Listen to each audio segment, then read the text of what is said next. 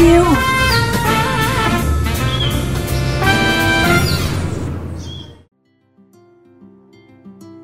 Hà Hương xin được gửi lời chào đến quý vị và các bạn đang cùng lắng nghe chương trình Thành phố tôi yêu được phát sóng vào lúc 7 giờ sáng thứ năm, phát lại vào sáng thứ sáu hàng tuần trên kênh Mekong FM 90 MHz. Quý thính giả có thể đón nghe chương trình trên trang web vovgiao thông.vn, chọn kênh Mekong FM hoặc theo dõi qua livestream Mekong FM 90 MHz.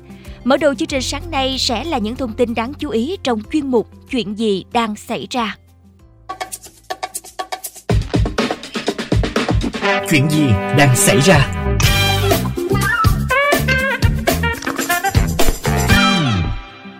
Thưa quý thính giả, theo phản ánh của người dân sống ở khu dân cư Thới Nhật 2, phường An Khánh, quận Ninh Kiều, thành phố Cần Thơ, khoảng 3 năm nay, bà con phải chịu cảnh sống gần điểm tập kết rác, gây ô nhiễm môi trường, bốc mùi hôi thối, ảnh hưởng đến đời sống sinh hoạt hàng ngày.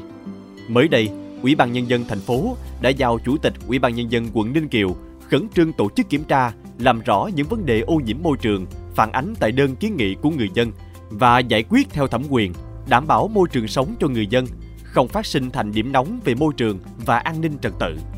Nhằm khắc phục tình trạng ô nhiễm kênh rạch trên địa bàn huyện Đức Hòa, tỉnh Long An, Ủy ban Nhân dân tỉnh Long An chỉ đạo các đơn vị địa phương liên quan tăng cường công tác quản lý nhà nước về môi trường, đặc biệt là địa bàn tập trung các khu cụm công nghiệp, qua thực hiện quan trắc chất lượng môi trường nước mặt tại nhiều vị trí thuộc các kênh trên địa bàn huyện Đức Hòa như An Hạ, Ranh, T1, ngành chức năng xác định nguồn nước mặt đã bị ô nhiễm chất hữu cơ, các chất dinh dưỡng và dầu mỡ khi so với quy chuẩn. Ủy ban Nhân dân tỉnh Cà Mau cho biết đã ban hành quyết định xử phạt vi phạm hành chính số tiền 120 triệu đồng đối với công ty trách nhiệm hữu hạn thủy sản Thắng Lợi Cà Mau ở khóm 11, thị trấn Sông Đốc, huyện Trần Văn Thời, do có xây dựng hệ thống xử lý nước thải nhưng không vận hành. Ngoài xử phạt hành chính, Ủy ban nhân dân tỉnh Cà Mau buộc công ty này phải vận hành đúng công trình bảo vệ môi trường, hệ thống xử lý nước thải theo đề án bảo vệ môi trường đã được phê duyệt. Không phải chuyện đâu xa. Thưa quý vị và các bạn, giảm thiểu rác thải nhựa là mục tiêu của bảo vệ môi trường được các ngành các cấp đẩy mạnh thực hiện trong những năm qua. Mặc dù không thể phủ nhận những lợi ích mà nhựa mang lại cho cuộc sống, nhưng nếu sử dụng không hiệu quả, sử dụng vô tội vạ thì chính môi trường sống của con người sẽ bị hủy hoại. Chung tay cùng cả nước, đồng bằng sông Cửu Long cũng đã có nhiều kế hoạch để giảm thiểu rác thải nhựa, nhưng tình hình vẫn chưa chuyển biến quá nhiều. Đây là thực tế được ghi nhận trong chuyên mục Không phải chuyện đâu xa. Mời quý vị và các bạn cùng theo dõi sau đây. Nói chung là cũng biết rác thải nhựa cũng có hại. Bây giờ đi ra giờ phổ biến cái gì cũng xài đồ nhựa trên giờ cũng không biết sao nữa. Mấy hôm mà nước ngập hả trời, không biết chai ở đâu mà nó trôi nổi tấp quá trời luôn. Trong đồng thì mấy cái kinh có thì nhiều khi cũng có những người người ta cũng thải xuống đó đó. Mỗi năm khi đến mùa nước nổi, bên cạnh nguồn cá tôm, nguồn phù sa đổ về, thì nhiều nơi tại đồng bằng sông Cửu Long còn đón cả các loại rác thải bị nước cuốn đi. Trong đó, các loại rác thải từ nhựa với đặc tính nhẹ, dễ nổi nên dễ dàng được tìm thấy ở một số bãi sông ven đám lục bình hay quanh khu vực chân cầu nào đó. Tình trạng này vừa gây ô nhiễm môi trường, vừa ảnh hưởng đến vẻ đẹp vốn có của quê hương miền sông nước. Trong thực tế, một bộ phận người dân vẫn chưa hiểu rõ hoặc không biết nên làm gì để giảm thiểu ảnh hưởng từ rác thải nhựa. Nhiều bà con chọn những giải pháp mang tính thủ công theo thói quen, như chia sẻ của ông Nguyễn Hùng ở huyện Bình Minh, tỉnh Vĩnh Long. Chai mũ này kia nọ là người ta gom vô bao có chỗ rồi người ta bán dây chai, còn nào mà bọc biểu này kia nọ thì phải thải ờ, đốt rồi ờ, lắp lại như ở chợ này kia, gần gũi nhà đông người này kia, mình đốt thì nó bay nó hôi chứ, còn mình ở vườn rộng này kia đó đốt không không có gì chứ. Phải khẳng định, những hành động này của bà con xuất phát từ mục đích giữ môi trường sạch sẽ, nhưng cách làm thì vẫn còn nhiều bất cập. Chai nhựa khi được thu gom và chuyển đến các cơ sở phế liệu thì có nhiều khả năng sẽ được đưa vào quy trình tái chế.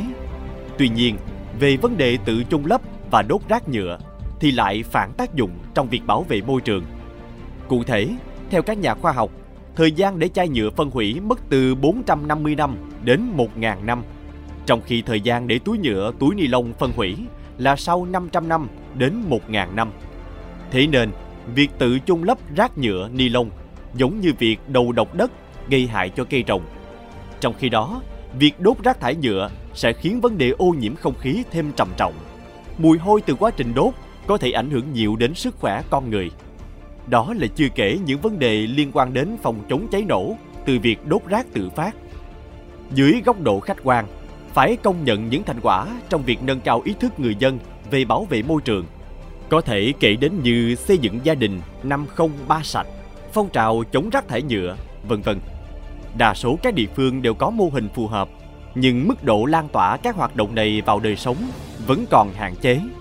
Nhiều người có ý thức bảo vệ môi trường nhưng chưa có dịp tiếp cận với những mô hình hoạt động cụ thể, chưa biết phải bắt đầu từ đâu khi mà nhựa, ni lông vẫn xuất hiện trong rất nhiều nhu cầu hàng ngày. Chị Bùi Thị Kim Thu ở huyện Chợ Mới, tỉnh An Giang chia sẻ.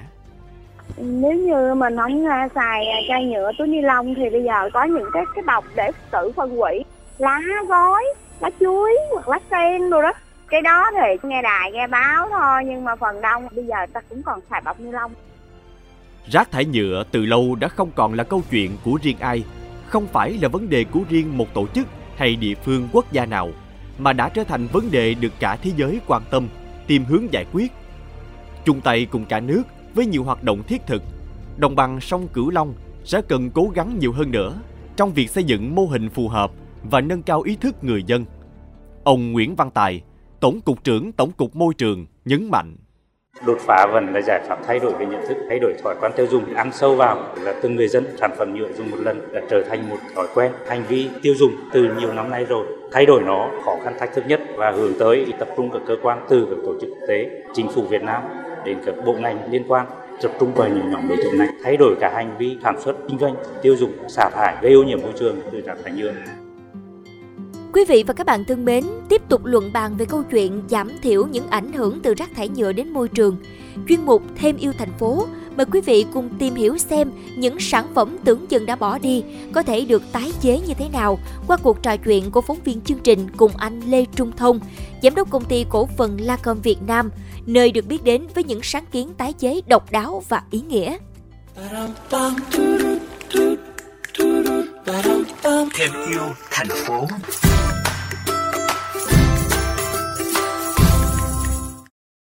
Xin chào anh Thông. Với tâm huyết dành cho công ty Lagom Việt Nam trong thời gian qua, động lực nào để anh quyết định sẽ gắn bó với mảng tái chế, một lĩnh vực không quá phổ biến hiện nay à? Tại vì mình ờ, ông bố ba con, căn trở để dành những cái điều mà tốt nhất cho con, những ờ, ông bố bà mẹ khác. Thì ngoài đồ ăn, thức uống, rồi ờ, ngoài cái việc lựa chọn cho con những cái môi trường học, tập luyện tốt nhất, thì mình thấy là mình phải dành cho con thêm cả những cái ờ, môi trường sống xanh bởi vì không thể để cho các cháu sau này lớn lên thêm một bãi rác được. Không ít bà con thính giả nghe đài chưa có dịp tiếp cận với các sản phẩm tái chế từ nhựa. Xin mời anh có thể giới thiệu qua một vài sản phẩm mà anh cùng các cộng sự đang thực hiện à? Về rác nhựa thì mình có thể làm lại thành các cái chậu cây hoặc là các cái hình khối khác nhau để làm các cái vật dụng hữu ích như là bàn ghế hoặc là các cái hình dáng khác nhau. Dạ vâng ạ. À. Để hỗ trợ cho hoạt động tái chế rác thải nhựa cũng như nhiều loại rác thải khác thì mỗi người trong chúng ta có thể làm gì thưa anh? Tiên thì mình sẽ phải phân loại ra. Thế thì mình có thể phân ra là các cái loại rác nhựa thì mình sẽ để vào một chỗ, các cái loại rác giấy rồi à, bỏ vào một chỗ, các cái rác điện tử hoặc là pin thì mình sẽ à, bỏ vào một nơi khác và những cái rác hữu cơ thì mình bỏ riêng ra khỏi những cái rác vô cơ làm sao mình giữ cho rác của mình nó khô và sạch thì như vậy là nó tiện cho những cái việc mà người ta thu gom và tái chế. Được biết thì ngoài những sản phẩm như bàn ghế từ nhựa tái chế, anh Thông và các cộng sự tại La Gom Việt Nam còn vận hành dây chuyền tái chế nhiều sản phẩm khác như là đồ chơi cho trẻ nhỏ, từ giấy, hộp sữa bỏ đi vân vân. Riêng về mong muốn của anh trong tương lai là gì ạ? À? hy vọng La gom sẽ có thể mở rộng được dây chuyền thu gom của mình tới các cái tỉnh xa một việc khác là mọi người có thể hạn chế sử dụng những cái đồ dùng một lần trong quá trình mà mình dùng thì mình dùng vừa phải đủ nhu cầu của mình sau đó thì mới tới cái việc tái chế Dạ vâng ạ, à. xin được chúc cho những dự định của anh sẽ thành hiện thực trong năm mới và cảm ơn anh đã dành thời gian chia sẻ cùng với chương trình. Đến đây thì thời lượng dành cho chương trình Thành phố tôi yêu cũng đã hết. Cảm ơn quý vị và các bạn đã quan tâm theo dõi. Xin chào tạm biệt và hẹn gặp lại quý vị trong các chương trình lần sau.